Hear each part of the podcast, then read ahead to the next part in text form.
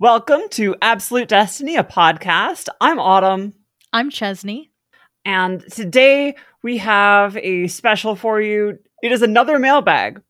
Uh, didn't expect to be doing another one so soon, but uh, either last episode or the episode before, whichever order this is released in, I don't remember off the top of my head.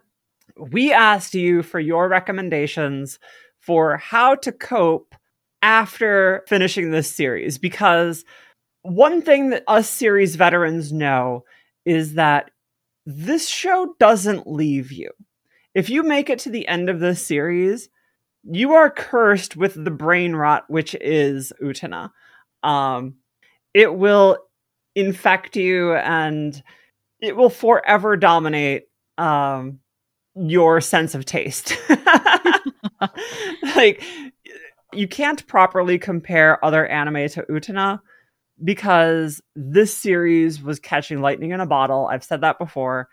Um, all of the people involved in its creation were at like exactly the right time in their career to be both brilliant and messy in exactly the way that you need to be in order to channel true genius.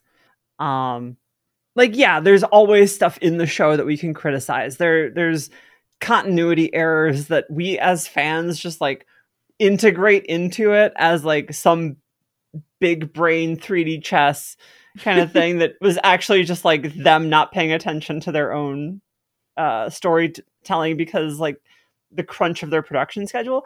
Um like we, we there's other stuff that we think is like this deep message that is actually just a random thought thrown in there. Yeah. but nevertheless, it all comes together in a way that I would say even a lot of Ikuhara's other works don't. Um, Ikuhara gets a lot of the um, a lot of the credit for this. Hasegawa and Akito, eh, they also are like cornerstones of this. Um, Chiho Saito this wouldn't have come together the way it did without all of them. Like we always look for ways that the um that the music in the the duels correlates to the duelist, but a lot of this was like J.A. Caesar's other stuff that he pulled in for this show. Um, wasn't necessarily composed for these characters in any meaningful sense, uh, but it, they were kind of curated for them. Um, you can also find like Caesar's other unreleased uh, so-called duel songs out there as well. But series veterans know that you need some way of coping with coming down from this series after you finish it. So we got a letter asking for ways to cope with this. And so we gave our recommendations and then we asked you, and you all uh, poured out a ton of recommendations for us. Too much to go through in a typical episode. Um, if we tried to do all of these letters that you sent in in a normal episode, we'd be recording for four or five hours. Um, our episodes normally take at least a couple hours to record. Um, but yeah, because you all were so prolific, here we go with another mailbag episode. already. it's only been like six episodes since our last one. um, okay. So our first one comes from Paranoia Android. And Paranoia writes, Hello, I just had a few observations relating to your most recent two episodes. So I think most recent two, I think this is going to be referring to episodes 33 and 34. Firstly, regarding the speculation in episode 33 about if Otori Academy looks like an eye from above. Otori is specifically meant to be shaped uh, like a kofun, a type of uh, Japanese tomb. Oh. First off, Paranoia puts in a link here, and I will add this link to a, a tweet once we publish the episode. The kofun linked here looks exactly like Otori Academy. So, yes, I. you are definitely right. Um, but also like the front of it with the road and the zigzag. Like I'm wondering if um, Daisen Kofun in Osaka is actually what Otori is supposed to be. Like we've all been talking about this as if it's in Tokyo. I'm wondering if Otori Academy is actually this place in Osaka. Damn. Yeah, that picture is wow. did you did you Google it? Uh-huh. Yeah. Yeah, no, it is bang on. It is exactly like the overhead shot of uh Otori Academy. I can't believe I didn't know this. Thank you for sending that in. Um secondly, uh so back to the letter. Uh secondly, with regard to the point of view, what if Nanami episodes are from Anthy's point of view? This would make sense as Anthy is, in a sense, manipulating Nanami throughout the series as much as Akio manipulates Utena, although with different intentions. I'm not sure, though, that I'd say the entire series is from Akio's point of view. I still need to figure out all the implications of that. I really do like the idea, though, that episode 33 is meant to make us question the neutrality of the rest of the series, as I think that's a large part of Ikuhara's aim with the show to set up something weird and arbitrary, normalize it, then show that it actually serves those in power. He does the same with the Shadow Girls, who start out a, as a weird intrusion, become accepted as a quote neutral Greek chorus, and then are revealed to be complicit in Akio's propaganda in episode 34 when they perform his version of the Tale of the Rose. Yep. Um, I would argue that like that also comes into play in episode uh, this is me again, not paranoia. Um, I would argue that it also comes into play in episode 33 with their radio show uh, and the way Oh, that they, yeah. they set him up um, to s- basically just say whatever he wants for that. Um, so, oh yeah. 100%. um, so, thirdly, a note on Edison and his inventions as, quote, miracles. Many of the inventions attributed to him were not, in fact, invented by him. Uh-huh. He either improved on ex- pre existing ideas or patented devices developed by his employees, not unlike a certain Silicon Valley billionaire right now. um, I think this relates to the idea of a chosen, uh, of chosen and unchosen people, which is so prominent in Utena and Ikuhara's other works. Edison, as owner of the company, was individually credited with things that were created collectively and was thus sort of a chosen one, an individualist, uh, in parentheses, capitalist, Mhm. uh, hero of the kind that Ikuhara is attempting to critique through Utena. Uh, yeah, absolutely. Edison's playbook is the playbook that Elon Musk is using now. Like, he didn't invent any of those things, he bought those companies. And in the purchase agreements for those companies, they sold him a quote founder title.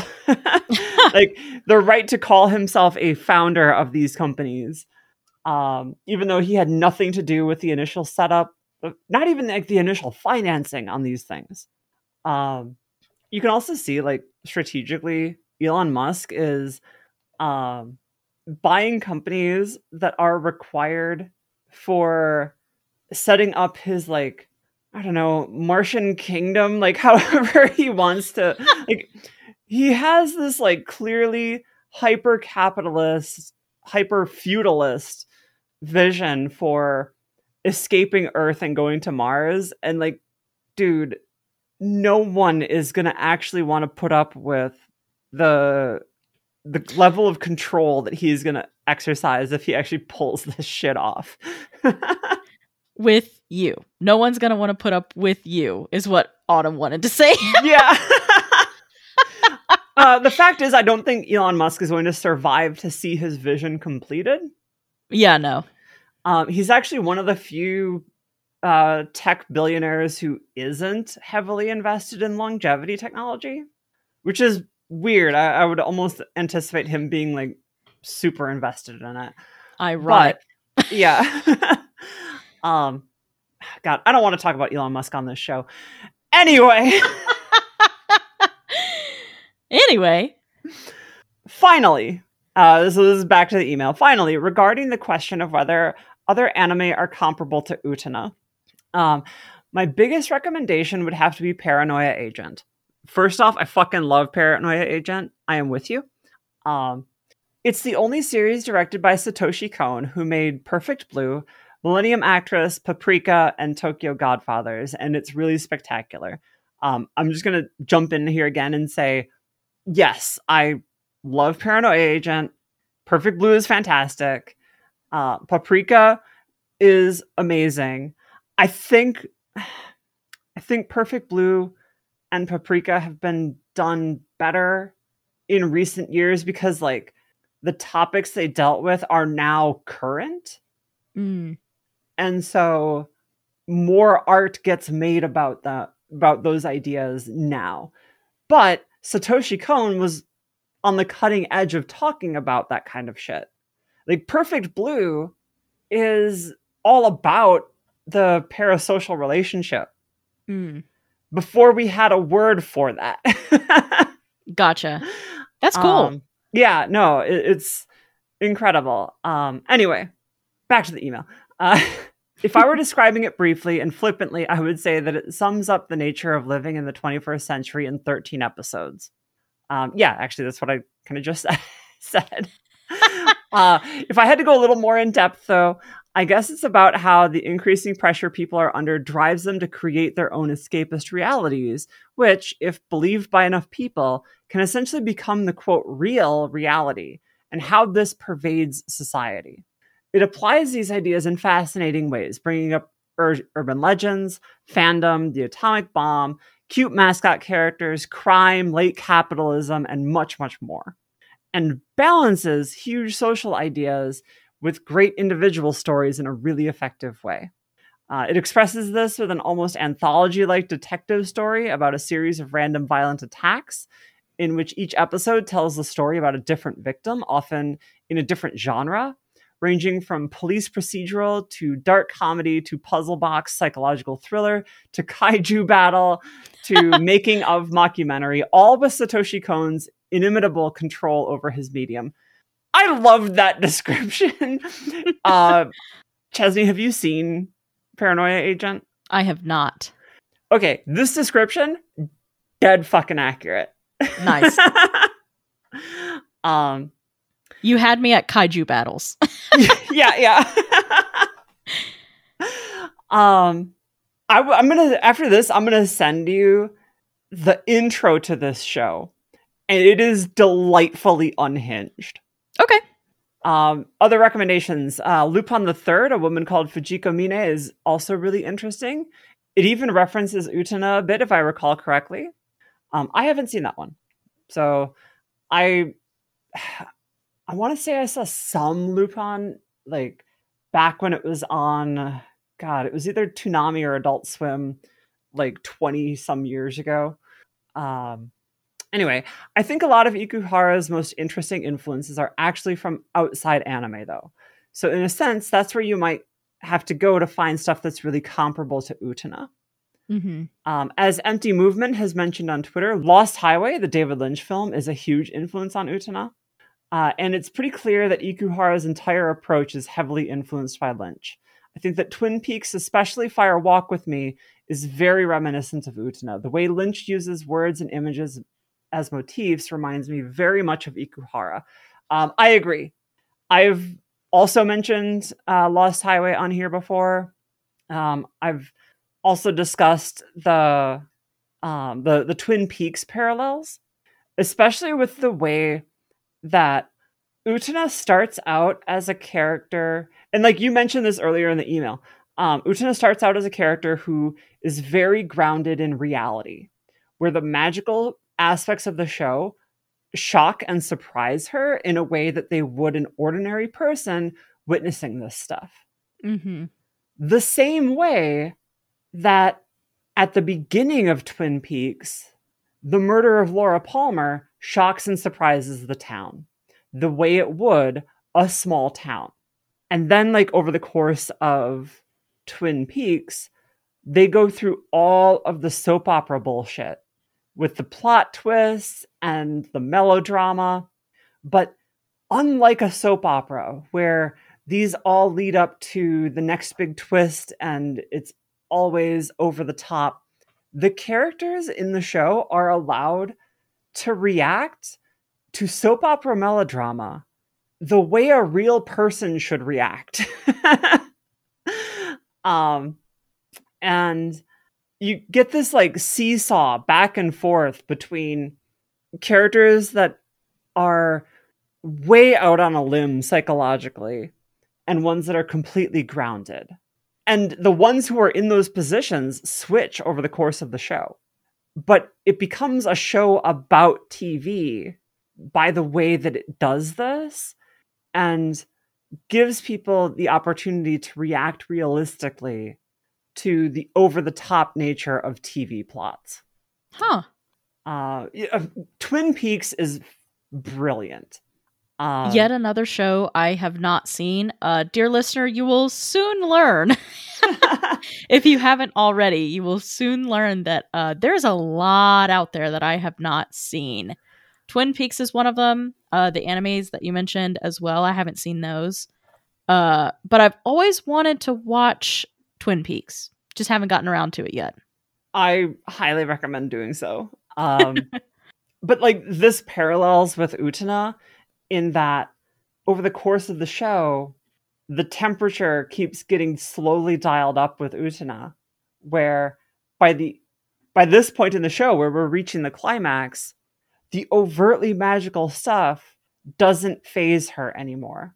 And that itself is going to come back around in a really big way, in a way that Chesney is not prepared for.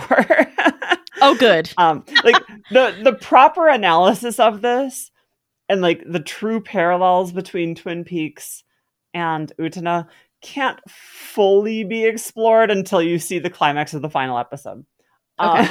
Uh, but um, Lost Highway, I think Lost Highway, uh, the fact that Akio's introduction on the road with like the camera running down the center line of the the highway that is a direct shot for shot reference to Lost Highway. Damn.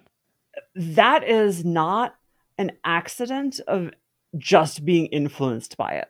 Right. Right? Like the main character in or one of the main characters in Lost Highway um, is a character who I, I kind of want to say struggles with masculinity the same way that Akio does. Mm. Um, because like with Akio, we see these two sides. We see both the prince and Akio, and it is a narrow vision of masculinity. But over the course of the show, we see all the ways that that narrow vision of masculinity hurts people and radi- that pain radiates out from him. That is the same thing that happens in Lost Highway. I'm going to say if you don't already like Lynch, Lost Highway is very hard to watch.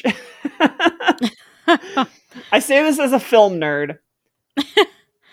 it is it is a movie that is opaque to an almost punishing level about like what it's about. Mm. And if you're not prepared to like really dig into it, it's fine skipping it.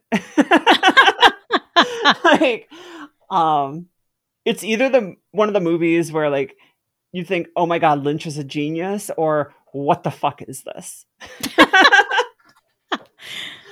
and as a fan of Lynch, I can't say that the latter group is entirely wrong. I think there's a a more accessible way to like make this movie. yeah. Anyway, there is still more to this email. uh, somewhat off the beaten path, though, I think that the 1997 cult horror film House has a lot of striking similarities. It is, in my opinion, about the cycles of repetition that occur as each generation forces the next into strict gender roles and represents the timelessness these cycles require as an inescapable location, the, the so called house of the title. It's also very weird and inventive in a way that seems at least somewhat adjacent to Ikuhara's work. I would also argue that its use of I would also argue that its use of very pointedly artificial and TV commercial like aesthetics to represent the teenage worldview is kind of analogous to Ikuhara's use of like the stage and anime aesthetics to represent the artificiality of Otori and by implication the social hierarchies and gender roles as a whole. I've never heard of House. I will put that on the list. yeah, me either. Um, the wonderful Tilda Swinton starring film Orlando has an incredible parallel with Utena as well. Uh, it seems strikingly similar in its use of wealth and a location, in this case, an English manor rather than a school, to represent stasis in time, and is similarly interested in critiquing gender roles through a naive central character. It's also just a really good film. I suspect some of the parallels are the result of the film source material perhaps being an influence on Rose of Versailles. Mm. Interesting. Um, uh, Rose of Versailles is another anime that's fantastic, and you should check it out. Um, the Jacques Demy musical Donkey Skin is uh, similarly struck me as having some interesting parallels. Never heard of that one. Nope. Um, and that's all the description we have for this. uh, and of course, there's also Shuji Terayama, the Japanese avant garde film and theater director and frequent J.A. Caesar collaborator, who is also a huge influence on Ikuhara's visual style. Although, from what I've seen, Terayama definitely gets into uh, some quite confronting stuff at times. Thank you for an insightful podcast. I can't wait to hear what you both think of the movie. Thanks for writing in. Yeah. Yeah. The movie will certainly be interesting. you are not prepared for the movie. I surely am not. the movie's plot is almost like impenetrable if you have Oh, not good. seen the show. Oh, okay. Like once you've seen the show, it's kind of trivial to understand what's happening in the movie. Without Yeah. having seen the show, when we watch the movie, I definitely want to have Carly back on the show because Carly's first experience with Utena was seeing the movie before seeing the show. yes. So we need to get that perspective on here for her to talk about like what that was like. Um my predictions for what she's going to say are it was really good. I thought I got it. It was kind of confusing. Yeah. Um the movie also like compresses some characters a little bit um and like nanami is in like a, a single shot and she's only in like her cow form Okay. so like if you haven't seen the show that shot is just like confusing and meaningless Yeah. like, okay, somebody just snuck a weird fetish in here or something. yeah. Uh, Toga's role in the movie is complete. Well, I won't say his role is completely different. His role in the narrative is actually fairly similar, but the character of Toga is itself completely different. Oh. Okay. Um, I won't say how or or why, but like it's interesting how they they do this with him. And like we see the the like the Black Rose elevator again, but its role in the story is completely different. Oh. Um it- it's stuff like that where there's a lot of nods and references to the show. It's kind of more like the relationship between Evil Dead 1 and Evil Dead 2 where it's like half sequel, half remake. Yeah. uh, it's like it's hard to really say it's one or the other. Okay. Um, you mentioned uh, paranoia. You mentioned in your email the the theater stuff. One of the things that we have just been like criminally negligent in not talking about more, and this is my fault because I'm not terribly familiar with it myself. But the um, Takarazuka Theater, the women's theater, is a huge influence on this show. The Hmm. aesthetics of it. If one of you listening knows more about um, Takarazuka, please write in and, and share. Um, because I know it's an important piece of all of this, and I just don't know enough. So this next one comes to us from Optimistic Duelist, aka Taz, aka at Rose of Nobility on Twitter.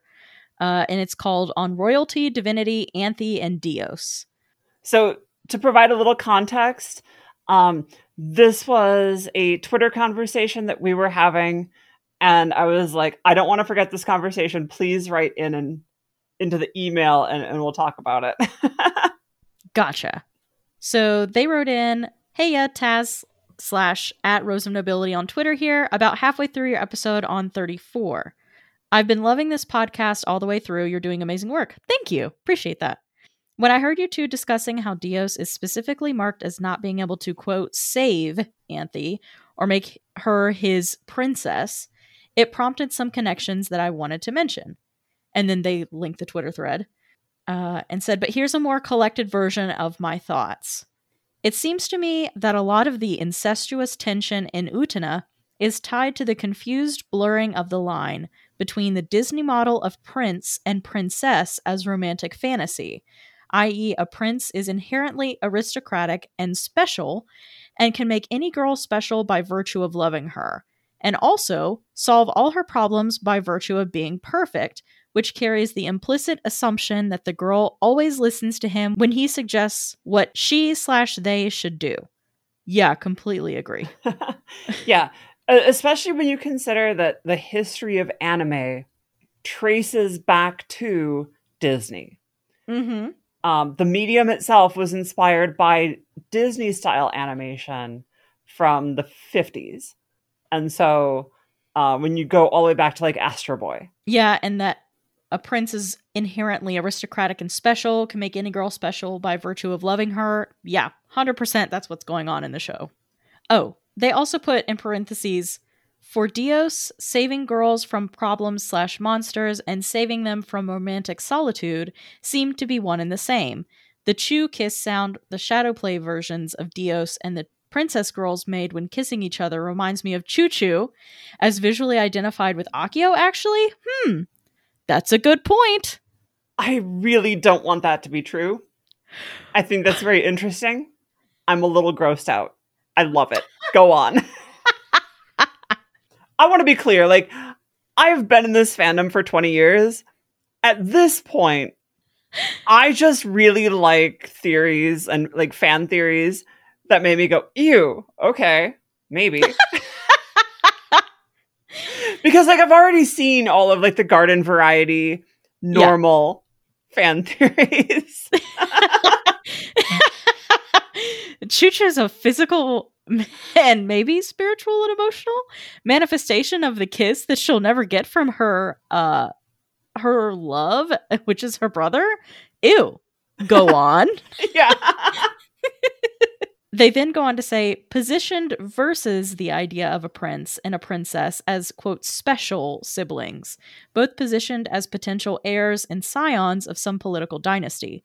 This idea comes up in Utena. Nanami is at times referred to as a queen of the campus, ruling through soft power from the shadows, notably by Tsuwabuki in the secret Nanami diary, I believe.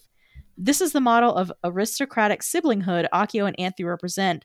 And then I'll add here too, me Chesney, am adding here that this is again how Toga and Nanami foil Akio and Anthy. Yeah. Because they are the more like seen monarchy of the school, and Akio and Anthy really operate from the shadows.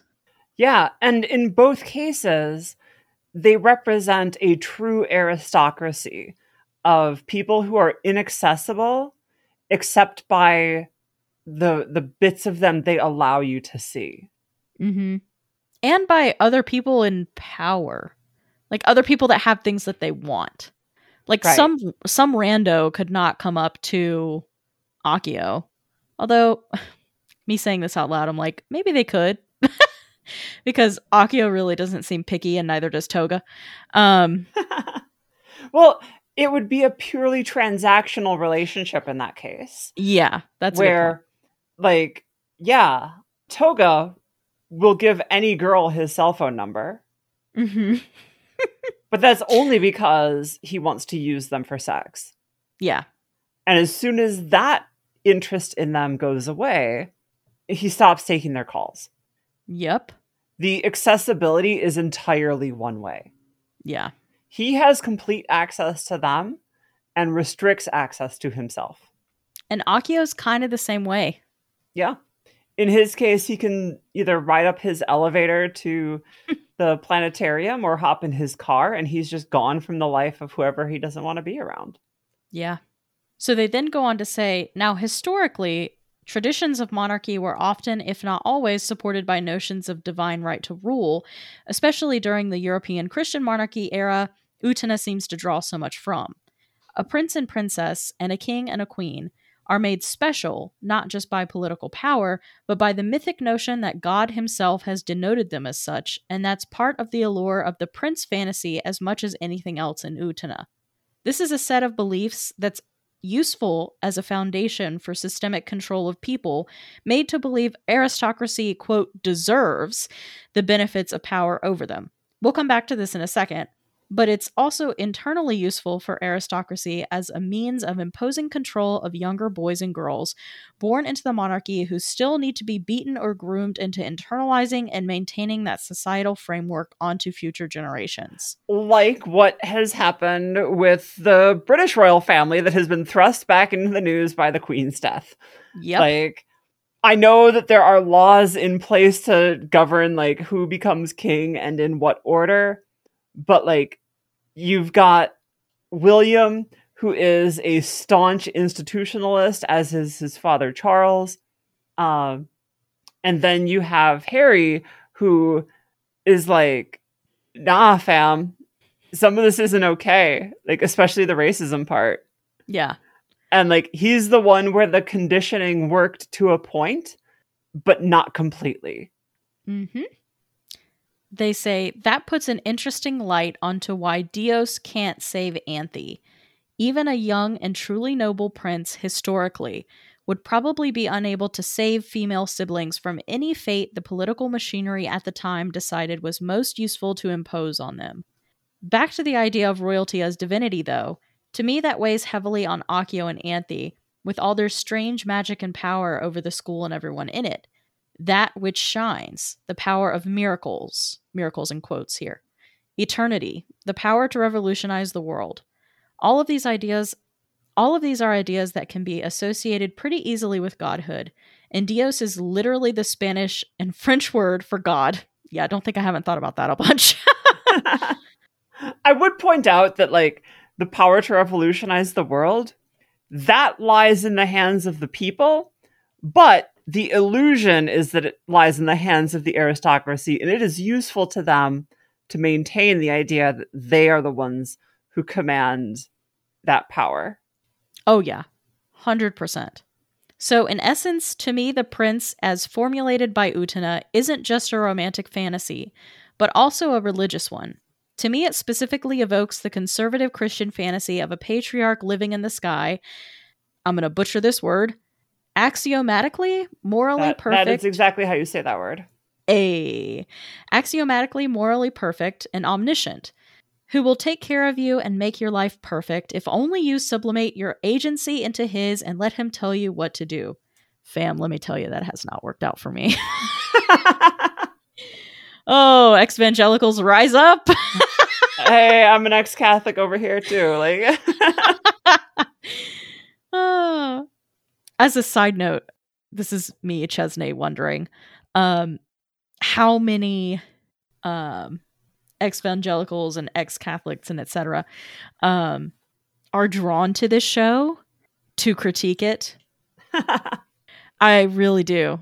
Can't help but wonder. Anyway, the masses coming after Dios and Anthy then represent the frustration and hatred of a world that has been sold a fantasy where putting their faith and trust in singularly special, powerful people would create happiness for them, only to find that those higher beings were actually fallible people too. It's all very Nietzsche. I guess? God is literally dead. The masses literally killed him for failing to live up to their fantasy of him. And now all that's left is ghosts and play acted versions of that fantasy playing out in the social slash political theater of Otori. Damn. Not wrong. Yeah. I'm, lo- I'm loving where this email is going. yeah.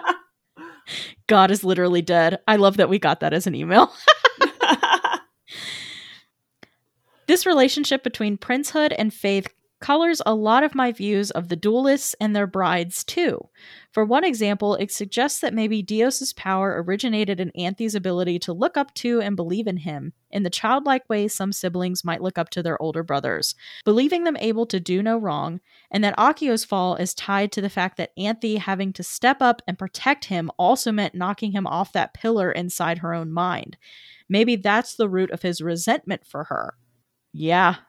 I mean, if we're looking at this from like a analyzing everything that you've just talked about, masculinity and femininity too, uh, the one thing uh, that masculine folk cannot have done is have their power usurped. Like once their masculinity is knocked down a peg or two, uh, it's the end of their world. So I do feel like your point about Anthy having to step up and protect him meant that he truly fell. Maybe he couldn't handle it either. Yeah, like there is that sense of either he respects her as an equal, in which case her protecting him is as morally neutral as him protecting her, or this is a violation of the order of the world and he has been emasculated by this act. Yep. I think he feels the latter. I and agree. He, and he takes it out on the female students. A hundred percent. Hundred percent. Because he still has to prove his manhood still. Yeah. I, I he, think that's part of his dynamic with Anthy too, is proving his power. You know, proving his power in a world where at one time she had to defend him. Yeah. In a weird I'm still over you kind of way. Exactly. Yes. Very much about the power in their relationship now. I, I think that's also why, like, in the play within a play, even if Akio is the one who set up this play, even if he's the one, like, let's assume he is, he's the one who set up the the Shadow Girls to put this on and tell the story exactly from his point of view. It reaches the end of the show, and the camera falls on him and his face looks hollow. Like, one, part of him knows that this isn't the truth. And part of him also knows that, like, even though he set this up to, to show his side of the story, he can't bear to see even his side of the story because the ending is him, in his view, being humiliated. Yeah. Yeah, he had the wool pull- pulled over his eyes from his point of view.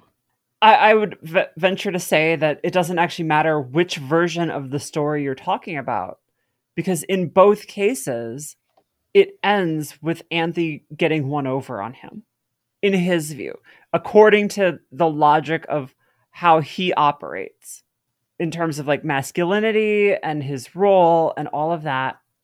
In both versions of the story, you know, he loses in a way that in his mind diminishes his masculinity. Yeah. And he can't bear to see it. He he needs to show Utena that he's a victim. Right? Like he needs her to buy into the idea that he's a victim so whatever he does is justified. But in playing this out, he's tipping his hand that at one time he lost even by his own rules. Yeah.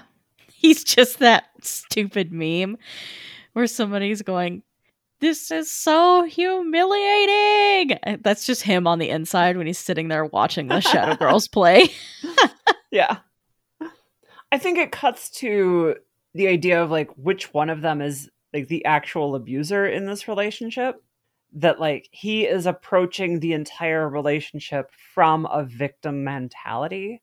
And when a person operates from a state of like perpetual victimhood, there's usually like a catastrophically fragile ego at play yeah. that leads to them abusing their partner because they believe whatever they're doing is justified because they're retaliating you know right whatever they do isn't um isn't them you know doing a bad thing it's them responding to the ways in which they're a victim in their view mm-hmm. even when like from outside, anyone who looks at this goes, yeah, maybe a bad thing happened to you one time, but you have done this whole list of other things since then. Yeah. the the debt was repaid way back years ago. Yeah. now this is just you being a trash person. Yeah. Acting this way because you want to. So they then go on for an opposing example. I'll touch on something I've been holding off on emailing you all about for ages, and we'll follow up on after you finish the movie. If we take for granted that a person's ability to draw out the power of another as a bride is tied to their faith in that person as the noble prince, then doesn't that suggest that however fucked up his relationship to her is, Toga on some level admires and believes in Nanami in a way that makes her his prince? Hmm. Yes. I I don't know if I agree, but I like it. I can see it. Like the way that um their arc ends when um Akio and Anthy let Nanami see them. The way that that arc ends makes me say yes to this question of does that make Nanami Toga's prince? yeah, I think it in this case mirrors the way that Utena and Anthy have switched roles in the duels. Mm-hmm. Because like originally, Utena was drawing the sword from Anthy, and now Anthy draws it from Utena. Yeah.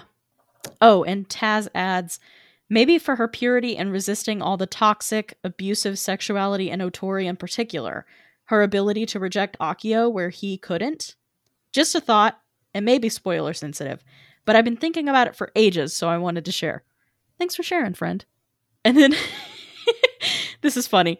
Anyway, woof, sorry for such a long message. Just goes to show how much fun I have thinking along and listening to you two.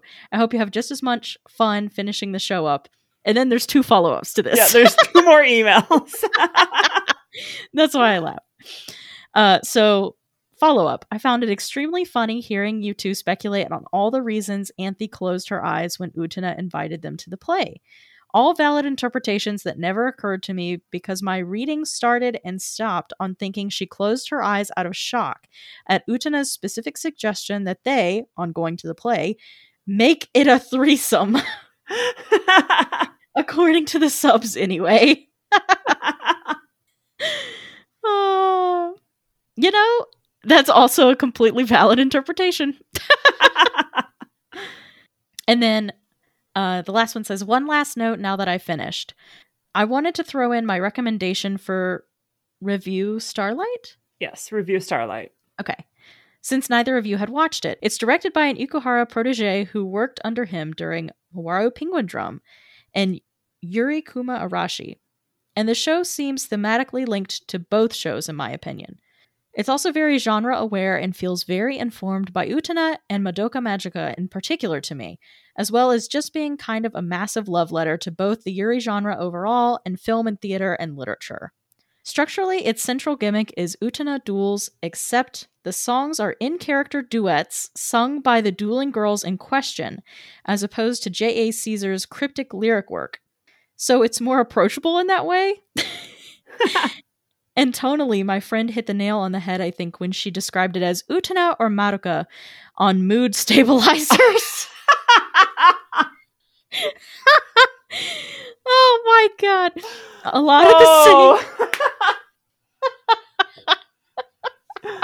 same incredible.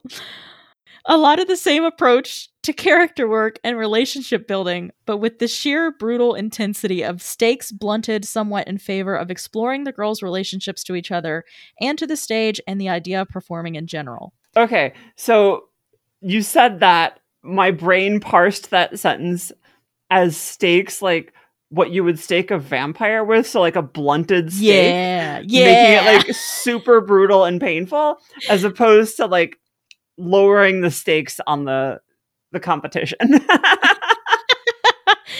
uh, once again, Utena is uh, secretly Again, I- vampiric. yes, exactly.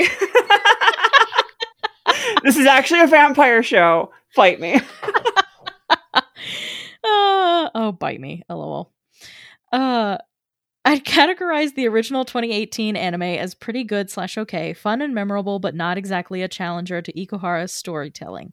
The 2021 sequel movie punches up everything Starlight does, so much so that it now stands fully on its own as one of my favorite shows to visit, though, and in my opinion, turns it into a solid rival to anything like Utena or Madoka in terms of character and relationship writing, if not in terms of societal or cultural critique, which is fine because the former is what it really seems to aim for anyway.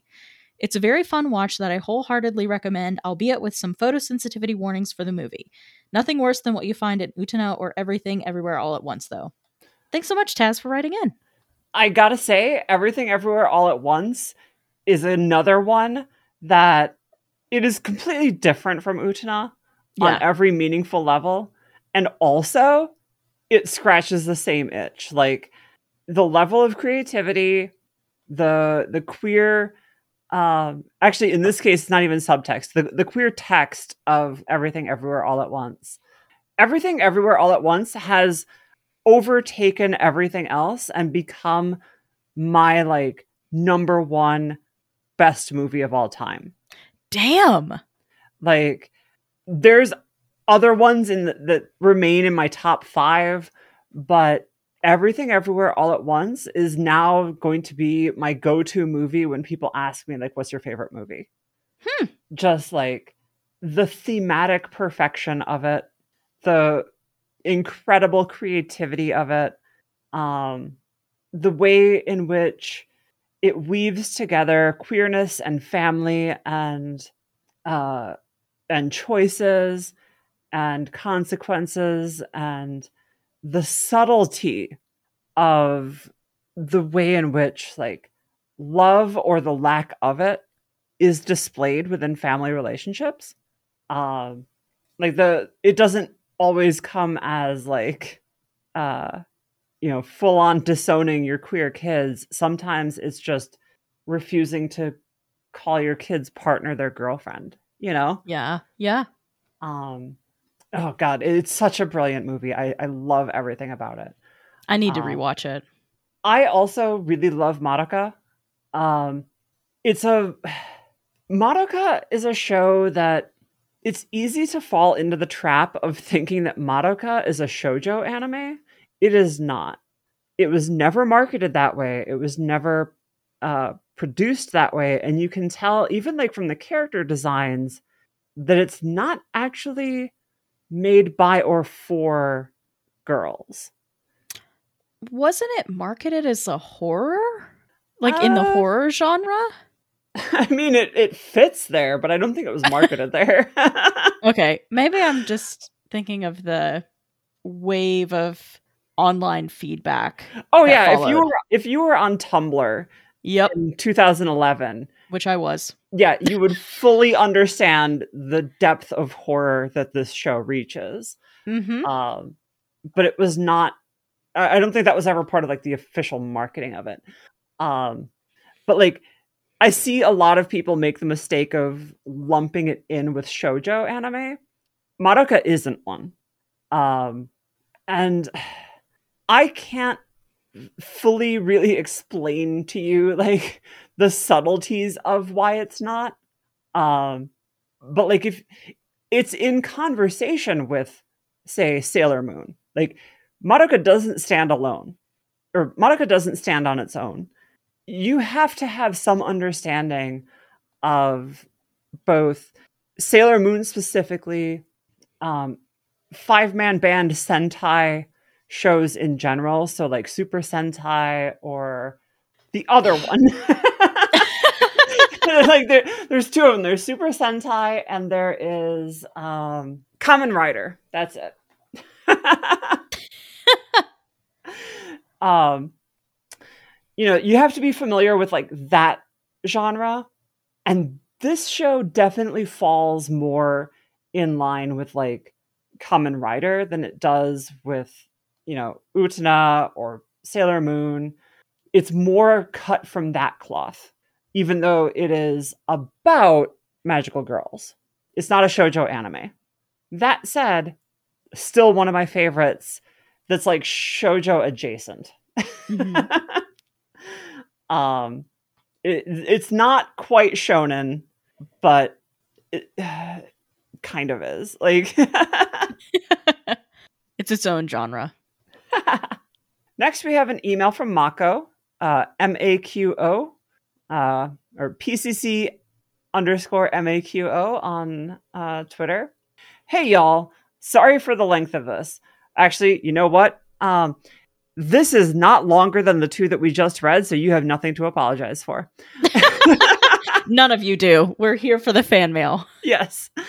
Um, first, watch, uh, or in parentheses, read the manga. Uh, has a goofier tone that I think especially helps the earlier parts. Rose of Versailles. Uh, it shares the women with swords and gender ambiguity and French theming of Utena. It's a little old, yeah, but it's very much a story that holds up. Read the rest of Riyoko uh, Ikeda's manga too. The two that I've read, Onesama E and Claudine, were both great. Um, I have not read Onisama E. I have heard of it. It has been on my list for like ever. But I will say Rose of Versailles is brilliant. And yes, like there is a clear through line from Rose of Versailles to Utena in terms of gender and swords and roses. Second, if you watch Revue Starlight, don't treat it as Utena 2. Okay. uh, no spoilers, but while it shares a lot of the same setting, it's ultimately trying to tell a very different story from Utena with a very different structure. A structure that, while almost just as strange and probably off putting as Utena's slow burn is to a lot of people, is also very different. Utena has a lot of side stories, but they're all connected thematically to the question of identity, uh, particularly what does it mean, if it means anything at all, uh, to be a prince or a princess, a prodigy, a child, an adult, my brother's sister, a girl boss lesbian, etc.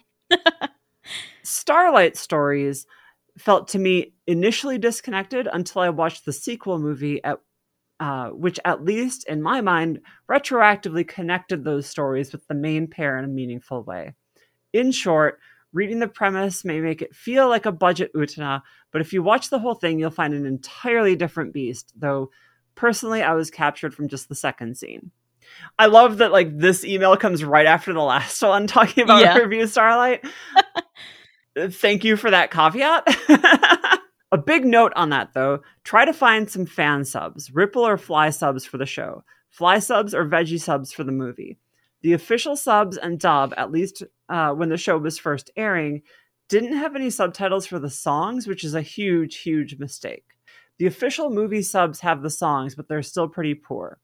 I managed to see it twice in theaters, but boy, am I glad I already had the script memorized. Dedication. Yes, I love that. Uh, I have a version of the show subs I made with Open Dyslexic for a friend of a friend, which, as far as I know, went over well. So feel free to point listeners to me if anyone needs help finding subs, especially applying them to the official releases or editing for dyslexia. Those two are my big recommendations. They form a clear line of inspiration in my head. Rose of Versailles is the one I would recommend most broadly, even though Utena is the one I would recommend most emphatically. And Starlight has been the biggest source of brain rot for me personally. I think they're great in different ways. Third, if you want a bit of a dumber and more lighthearted take on Utena, uh, quote, what if we had sword fights in school and we were both girls? Uh, with like the um, shock emoji sort of setting. Hayate X Blade is fun enough at least as far as I've read, the main pair don't have explicit as explicit of a relationship as Utena and Anthy, but their dynamic is great. Uh, big fo- fan of short and dumb uh, slash tall and cool. I would argue that in the show, their relationship isn't explicit. Like they had to walk an incredibly fine line with they how threaded far that they needle. Could, yeah, they it was so hard for them to nail it the way they did because they couldn't make it more explicit. Yeah. Otherwise it'd be flagged as cousins. well, there's some interesting like behind the scenes stuff with uh Chiho Saito who was doing the manga mm-hmm. and um the rest of the folks who were doing the anime where they kind of wanted to push things further in the anime as far as the two of them being explicitly a lesbian couple. The manga doesn't go there. The manga is a very different beast for Utena. Hmm. Um, Okay. there, there's like this like steady uh, not, it's not a progression it's a spectrum the most straight of everything is the manga then there's the show then there's the movie then there's the movie manga I thought you were going to say the musicals after that. i mean i haven't seen enough of the musicals to put them in anywhere the musicals i have seen hew pretty closely to the show Okay. And since it only covered the first two arcs of the show, it didn't get there. Okay. So, yeah. Final part of the email here. Finally, for nonfiction and further fiction recommendations, check out the work of Erica Friedman. She's on YouTube, has a bunch of essays and lectures uh, posted on the Yuricon website and her blog Okazu. And she wrote a book called By Your Side uh, The First Hundred Years of Yuri. So, embarrassingly, I have an Erica Friedman story Oh. uh, which is that I was tapped to contribute to an anthology that she was putting together, mm-hmm. and I fucking blew it. Like I, Oh.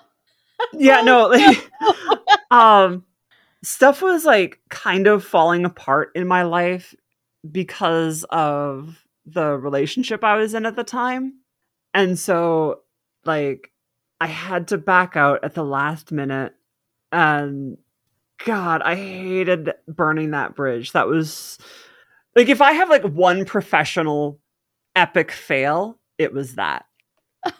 Like it, it was that. Like it, Erica, if you are listening to this by any weird coincidence, I am so sorry I did that to you. That was like 7 years ago at this point. Um I regret that to this day. It was my most embarrassing professional fail, hands down. I was honored to have been invited to contribute to this anthology, and the fact that I failed at it is one of the things I am most bitter about about the costs of that relationship that I was in at the time. Yeah. Well, I hope she does hear this. if only to close that uh not to be too on the nose but to close that little chapter fucking rip man i'm so sorry yeah, it, this is why you date healthy people.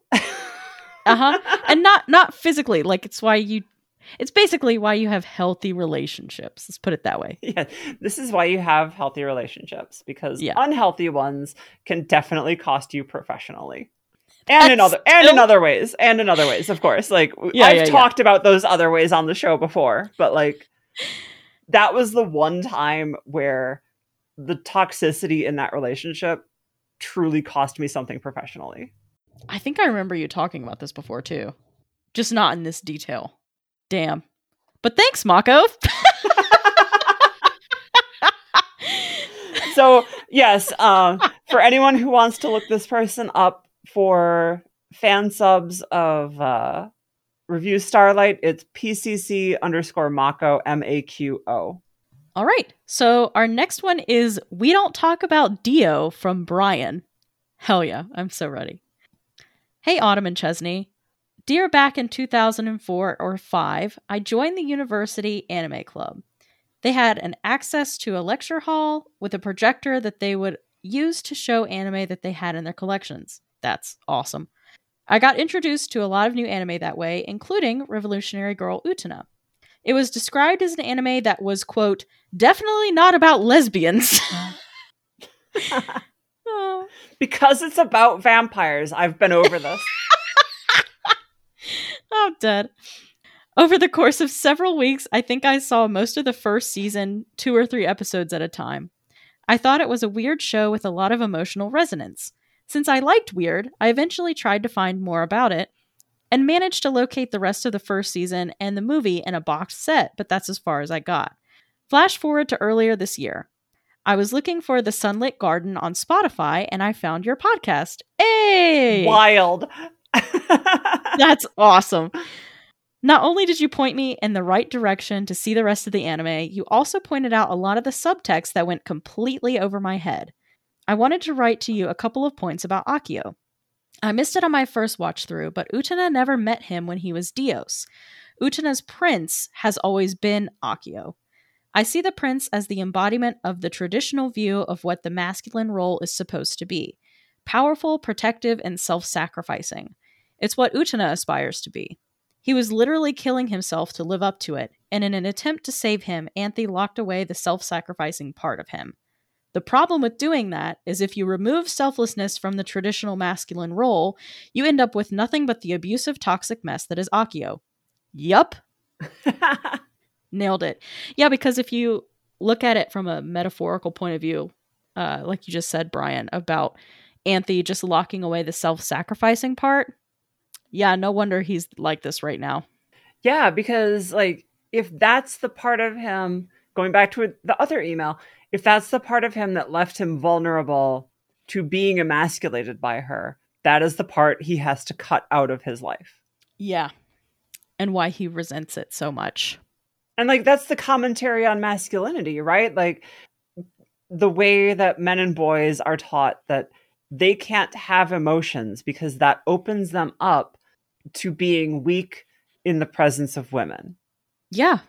All they get is anger and that's it. No sadness, no grief, no fear. You can't be too happy or you're seen as gay. Uh, yeah. With the specific exception of joy at the suffering of others. Yes. Like the only joy that is allowed to be unequivocally loudly expressed is dominance over others. So Brian goes on, my read is that it's Anthy who both initiated the awfulness in their relationship and is the one most able to walk away.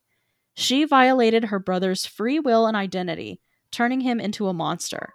For him to leave her would mean abandoning the part of himself she's locked away, since without it, he's incapable of understanding how to get it back. Damn. I know we want to root for Anthy and Utena's relationship at this point, and that makes us want to see her with as little culpability as possible. But I honestly think reading one as the victim and the other as the villain is too reductive. They are both hurt and violated and destroying everything around them in different ways. Because of the magical realism, it's not something that maps well onto real life relationships. Women don't have the ability to magically change who the men in their lives are, though they may wish to. My last point is that there's more to this origin story than we've been told. Enough that enough that they could do a whole other, less original perhaps, series about the noble teenager with the power to rescue people from the evils of the world, his devoted magical younger sister, and the cruel adults who seek to use them to their own ends. Maybe the author thought of that story first and then wrote this one instead as the logical result of the other. Okay, so I love that you pointed out that because of the magical realism, this doesn't map cleanly onto real life relationships or doesn't equate nicely to um, real life abuse. Because this is actually a conversation that I got into on Twitter at great length uh, just two days ago. oh.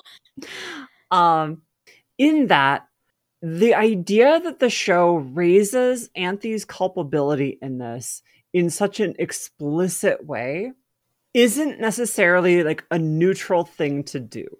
So like the idea that Anthy has the supernatural power to violate Akio's very identity shifts the dynamic in a way that simply isn't possible. I think this is a lot closer to like a David Mamet play where it's supposed to be ambiguous in a way that both is intended to drive conversation about it and also exposes the unresolved feelings of the the creator. Like i feel like right now in especially these episodes we can see ikuhara working through some shit. Yeah. Just like in terms of his own view of masculinity femininity relationship dynamics i think if he was trying to show quote unquote an abusive relationship, the power dynamic would be a little bit clearer. Because yeah, like the the magic piece really messes with that. And like to go back to the point I started trying to make, raising Anthy's culpability at all as an issue is not a neutral act. You know, like in an abuse situation, asking the question, well, what did the victim do to bring this on? that is not a neutral act. Yeah. That that is the well, what was she wearing? Right. argument, you know? Um I have more that I want to say on that point. Like this isn't my complete thought on this topic, but we haven't gotten to the part uh like we haven't gotten to like the final reveals in the show where I can go into greater depth about like why I think this metaphor does in fact still work. So I want to bracket all of this for like the last couple episodes with the caveat we're talking about it in this way because we don't have the full picture yet. Like we are addressing the picture that we have at this moment in the series. I personally know what comes next, but until we get there with Chesney, I'm not spoiling it by saying, "Well, actually, there's a, a bigger thing at play here, and and there's more." Like, I want you, the listener, to know I am aware of this, but the conversations we are having are entirely based upon the facts as they have been presented by the show until this point. We will get there trust me fam we will get there. Like i i know what some people want to say. We'll get there. Uh i do just want to say that's really fucking cool that you searched for sunlit garden on spotify and found our podcast and rediscovered an anime that you had started watching back in 2004 or 5 that is really fucking incredible. Behold the power of technology yeah. um, really glad you found us. Yeah, and the me show too. again. Okay. So we have another one here um, from Alyssa. Hello, my name is Alyssa. I've been binging your podcast for a while now, and it's really great, especially the conspiracy hat theories. yeah. Anyway, you've talked about wanting to see the student council members besides Utena duel each other, and there's actually some animated footage of that.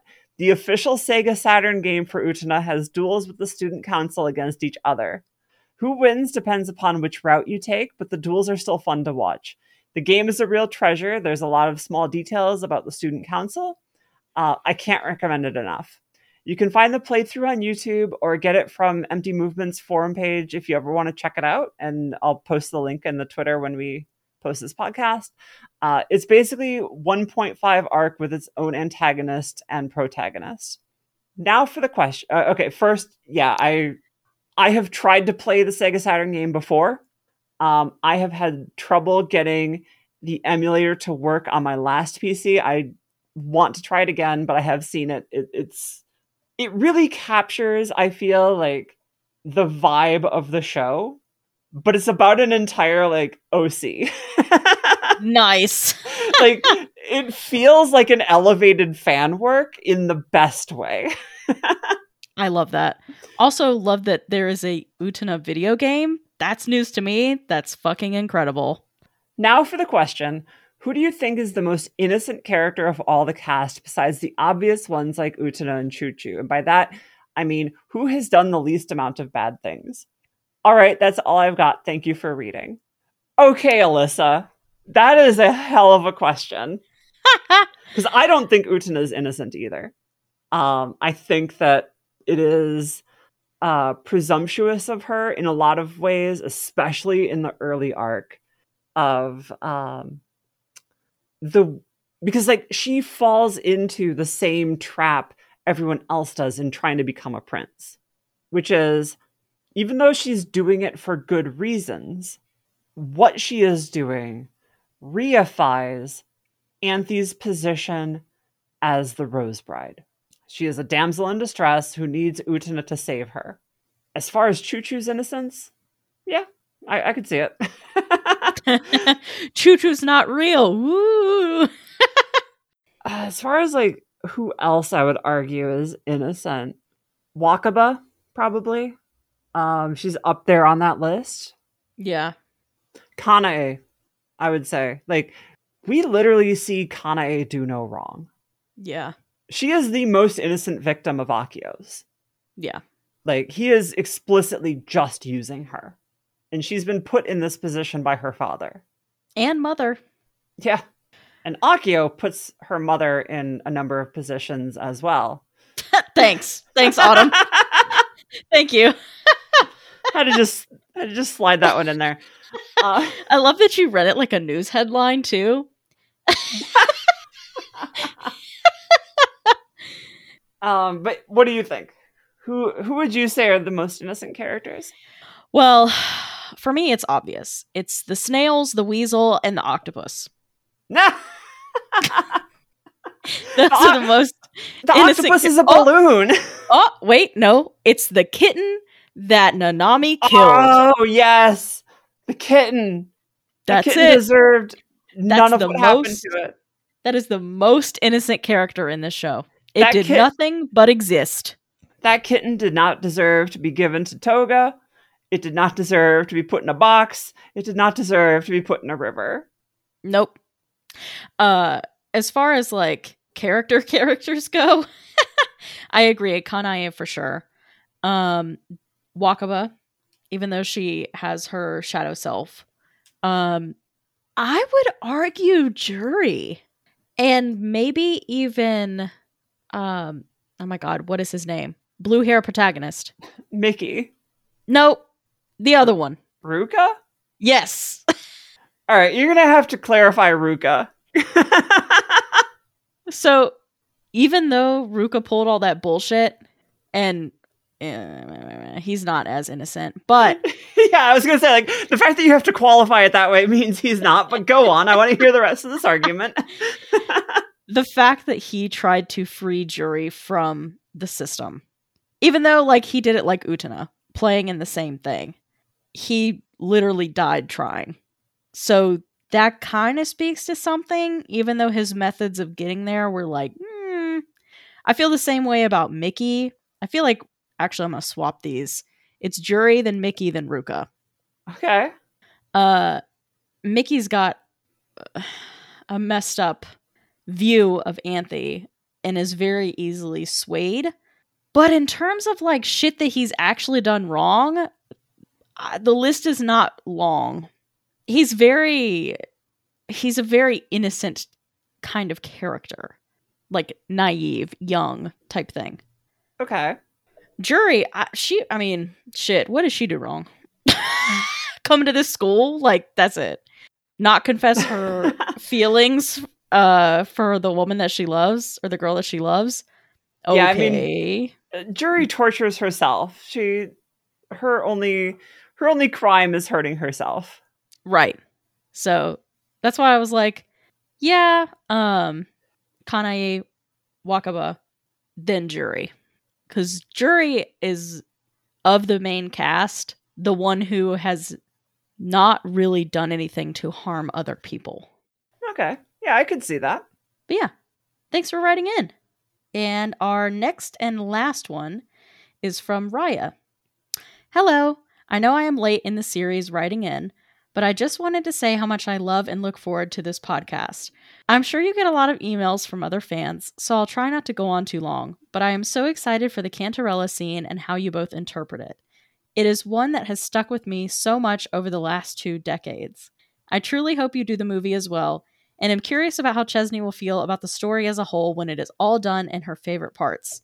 Oh yeah, there's gonna be like a whole a whole eval and also probably a fan mail episode at the end of the series and everything. Yeah.